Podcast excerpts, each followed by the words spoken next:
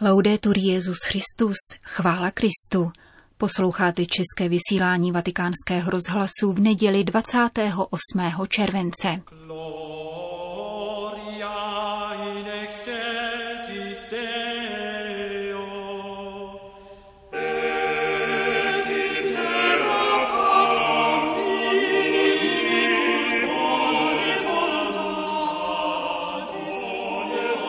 Papežovu promluvu před polední modlitbou Anděl Páně vám přineseme v pondělním vysílání. Dnes pokračujeme v četbě rozhovoru papeže Františka s vatikanistkou Valentínou Alazrakijovou. Pěkný poslech přeje Jana Gruberová.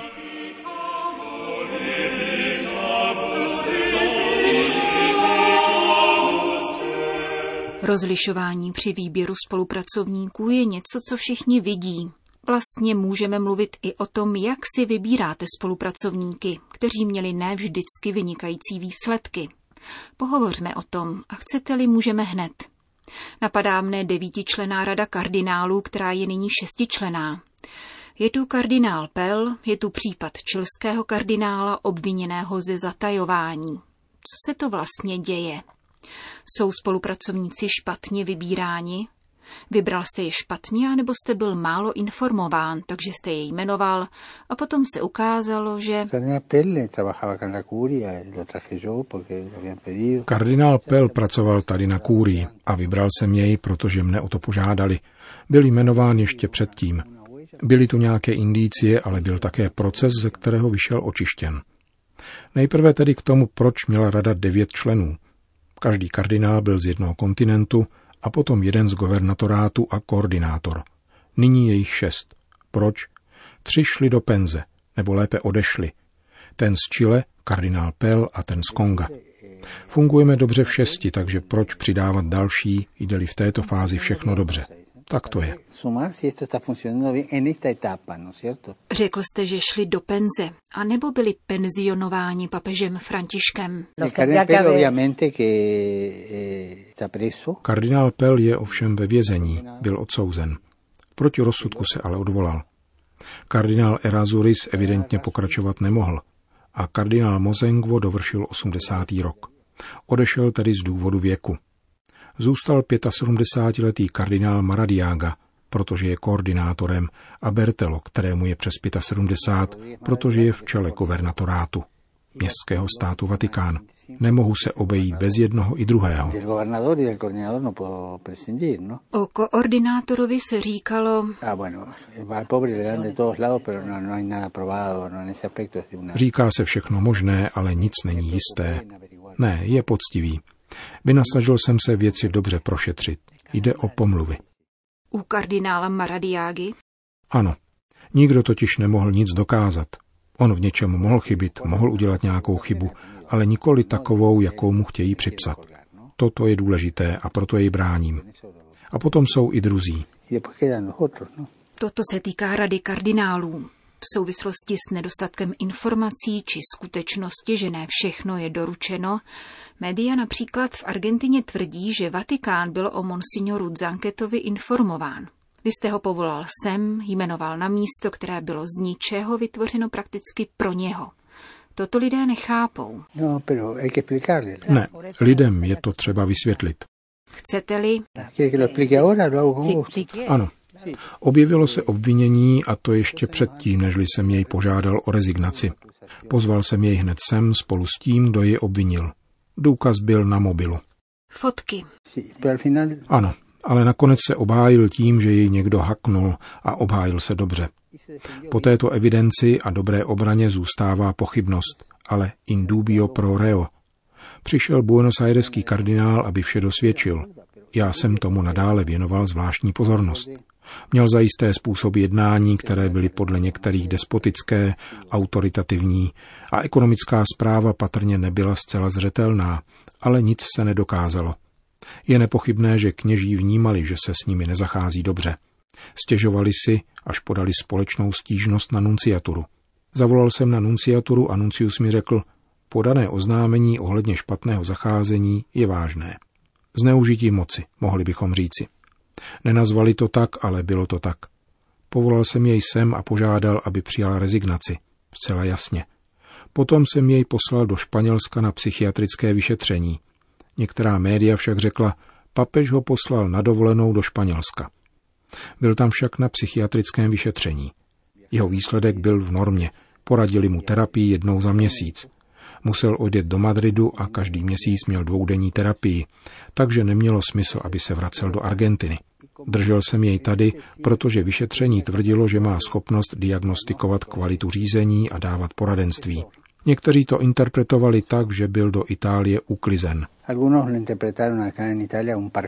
No? Kritizovali vás, protože jste řekl, že se zde choval dobře a jmenoval jej do APSI, Vatikánského úřadu zprávy majetku a poštolského stolce. No era así. Económicamente era desordenado, pero mal manejo económico no tuvo por las obras que ha hecho, no? Tak to nebylo. Ekonomicky byl nepořádný, ale svoje díla neřídil ekonomicky špatně. Byl nepořádný, ale vizi měl dobrou. Začal jsem hledat nástupce. Když bylo loni v prosinci jmenován nový biskup, rozhodl jsem, aby se začalo s předběžným šetřením obvinění, která proti němu byla vznesena. Pověřil jsem tím arcibiskupa Tukumánu. Kongregace pro biskupy mi navrhla různá jména. Zavolal jsem tedy předsedu argentinské biskupské konference, nechal jsem volbu na něm a on řekl, že nejlepší by byl arcibiskup z Tukumánu. Je fakt, že v Argentině je v prosinci stejně jako tady v srpnu a v červenci. Ale něco přece jen udělali. Za dva týdny jsem dostal zprávu o předběžném šetření. Přečetl jsem ji a viděl, že je třeba začít proces. Předal jsem to tedy Kongregaci pro nauku víry, kde proces probíhá. Proč toto vše vyprávím? Abych netrpělivým lidem, kteří tvrdí, že nic nedělám, řekl, že papež není povinen publikovat každý den všechno, co dělá, a že od prvního okamžiku tohoto případu jsem nezůstal se založenýma rukama. Jsou procesy velmi dlouhé, které potřebují více času, jako je tento. A nyní řeknu proč. Z různých důvodů jsem totiž neměl všechny nezbytné náležitosti. Ale dnes probíhá na Kongregaci pro nauku víry proces. To znamená, že jsem nic nepozastavil. Myslím, že je důležité toto všechno říci, nemyslíte? To jsem nyní učinil. Nemohu to však činit po každé. Nikdy jsem však nic nepozastavil. Nyní, kdy proces dobíhá ke konci, nechám vše v jejich rukou. Jako biskup bych jej totiž měl soudit já, ale v tomto případě jsem řekl, že ne. Povedou proces oni, vynesou rozsudek a já ji schválím. Vy samozřejmě nemůžete vždycky všechno každý den vysvětlovat, ale mezi lidmi a tiskem se vytváří zmatek, anebo lidé nic nechápou. Napadá mne například lionský kardinál Barbaren. Je jasné, že mezi lidmi vzniká znepokojení, jsou-li obvinění prokázána. Vy však říkáte, nepřijmu rezignaci, dokud se neskončí proces, protože pro mne až do jeho skončení zůstává nevinný. La no? Prezumpce neviny. Ano, pro něho i pro mnohé jiné. S ní musím počítat vždycky, protože v otevřeném procesu platí prezumpce neviny dokonce i pro ty nejantiklerikálnější soudce. Pro všechny. Lidé však potřebují vysvětlení. V tomto případě je třeba vysvětlovat. Avšak v ostatních případech, jako je McCarrick, kde bylo jasno, zasáhl jsem hned a před procesem. Odněl jsem mu kardinálskou hodnost a před měsícem byl McCarrick zbaven duchovenského stavu. Případ McCarrick mne vede k další otázce, kterou jsem vám chtěla položit. Během své poslední cesty jste mi radil přečíst si listy o soužení. Četla jsem je, splnila jsem úkol. Často jsem se setkala se slovem mlčení a výkladem, jak je někdy mlčení nezbytné. Podle vás jde téměř o moment milosti. Říci však žurnalistovi, že je nutné mlčet, nesmějte se, papeži Františku, je to tak. Vzpomeňte si, jak jste řekl před osmi měsíci, kdy se objevilo prohlášení bývalého nuncia Carlo Maria Vigano, který tvrdí, že vám během audience na začátku vašeho pontifikátu řekl, kdo je McCarrick a vy prý jste nic neudělal.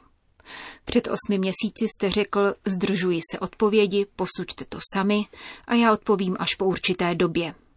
Toto mlčení bylo velice tísnivé, protože když někdo mlčí, tak to tisk a mnoho lidí chápe podobně, jako když manželka přistihne svého manžela a on neodpoví. Něco nehraje. Proč tedy toto mlčení? Nastala chvíle odpovědět na onu otázku, kterou jsme položili v letadle a od níž uplynulo víc než osm měsíců.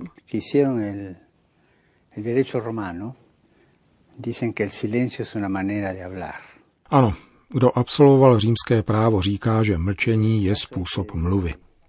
Pokud jde o případ Vigano, já jsem ani celé to jeho prohlášení nepřečetl a napadlo mne svěřit je poctivosti žurnalistů. Řekl jsem, podívejte se na to, prostudujte si to a sami vyvoďte závěry. A to jste udělali. Práci jste odvedli vy a v tomto případě byla fantastická. Dával jsem si velký pozor, abych něco neřekl.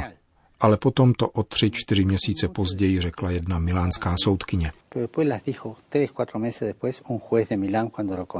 Máte na mysli otázku jeho rodiny? Narážíte na novinové zprávy o rozhodnutí soudkyně v občanském sporu monsignora Karla Vigano ohledně rodinného dědictví?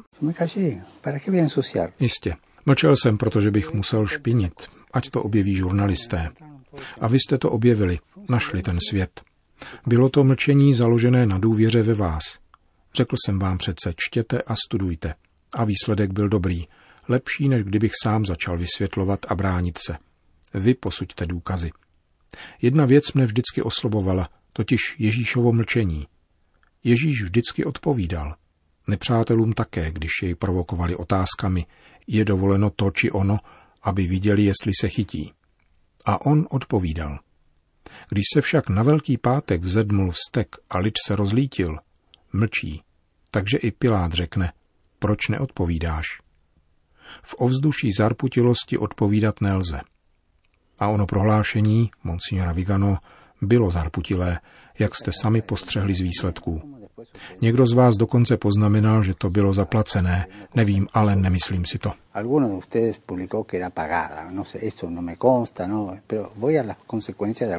Někteří si stále myslí, že to prohlášení je pravdivé a nadále se ptají, zda jste o McCarrickovi věděl či nikoli. Všechno samozřejmě probíhá v tisku. O McCarrickovi jsem přirozeně nevěděl nic, řekl jsem to víckrát. Nevěděl jsem nic. A když říká monsignor Vigano, že se mnou někdy mluvil, nepamatuji se, že mi o tom říkal a zda je to pravda či ne. Nemám o tom ponětí. Víte, že jsem o McCarrickovi nevěděl nic. Nezůstal bych přeci sticha. Ale důvodem zmíněného mlčení bylo, abyste podle důkazů posoudili věc vy. Byl to opravdu úkon důvěry.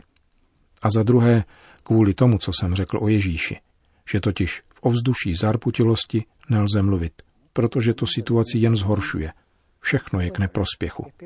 Takovou cestu ukázal pán a já ho následuji.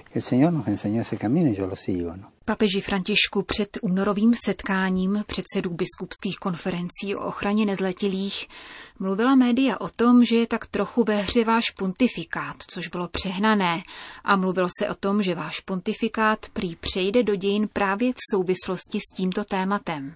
Co ve vás zůstalo po těchto třech dnech? Vydal jste tři nové legislativní dokumenty. Eh, Zůstal ve mně velmi silný pocit církevního společenství. Papež spolu s biskupy. Potom mi zůstala serióznost, s níž se k této záležitosti postavili hned první den, někteří druhý, když si uvědomili, že jde o palčivé téma. Byla to věc vážná, velmi vážná, které se čelilo správně. Ještě z dřívěžka mi zůstaly odpovědi a návrhy předložené v seznamu, který jsem dal vám všem a se kterým se pracuje.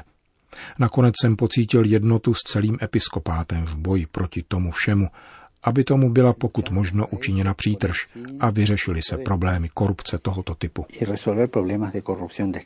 ¿no? Říká papež František ve čtvrté části rozhovoru, který poskytl mexické televizní stanici Televíza. Jeho pokračování uslyšíte zítra. Končíme české vysílání vatikánského rozhlasu. Chvála Kristu, laudetur Jezus Christus.